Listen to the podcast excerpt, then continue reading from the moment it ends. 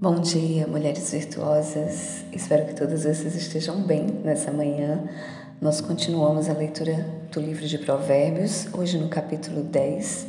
E eu quero destacar o versículo 11 que diz que a boca de um homem justo é fonte de vida. De fato, quando nós falamos, nós estamos liberando palavras de vida ou palavras de morte. Nós precisamos compreender que a nossa boca é uma fonte e que ela seja fonte de vida, que a nossa boca libere palavras de vida, de bênção. Amém? Convido você a abrir a sua Bíblia comigo no capítulo 10. Vamos à leitura? Amém? Provérbios de Salomão: O filho sábio alegra o seu pai, mas o filho tolo é o peso de sua mãe.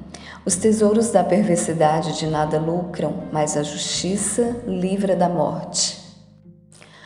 O Senhor não deixará sofrer a alma do justo com a fome, mas ele rejeita a subsistência dos perversos. Torna-se pobre aquele que lida com a mão negligente, mas a mão do diligente enriquece. Aquele que ajunta no verão é um filho sábio, mas o que dorme na colheita é um filho que causa vergonha. As bênçãos estão sobre a cabeça do justo, mas a violência cobre a boca dos perversos. A memória do justo é abençoada, mas o nome dos perversos apodrecerá. O sábio de coração receberá os mandamentos, mas o tolo tagarela cairá. Aquele que caminha corretamente caminha seguro, mas aquele que perverte os seus caminhos ficará conhecido.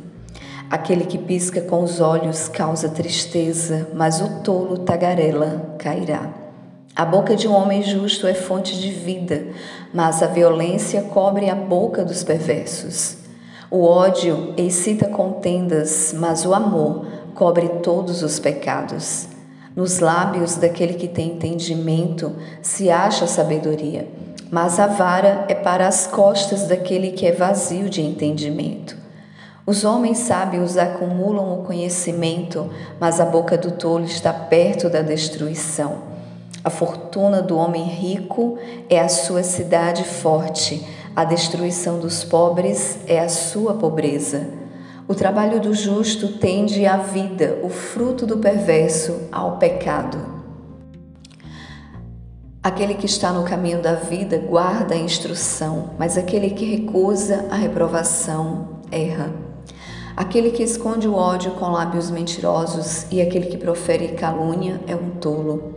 Na multidão de palavras não falta pecado, mas aquele que refreia os seus lábios é sábio. A língua do justo é como a prata escolhida, o coração do perverso é de pouco valor.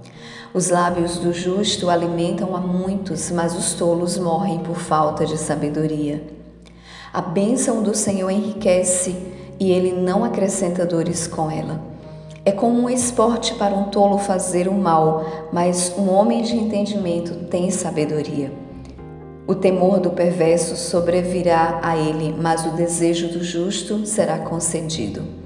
Assim como o redemoinho de vento passa, assim passa o perverso, mas o justo é um fundamento eterno como vinagre para os dentes e como fumaça para os olhos, assim é o preguiçoso para aqueles que o mandam.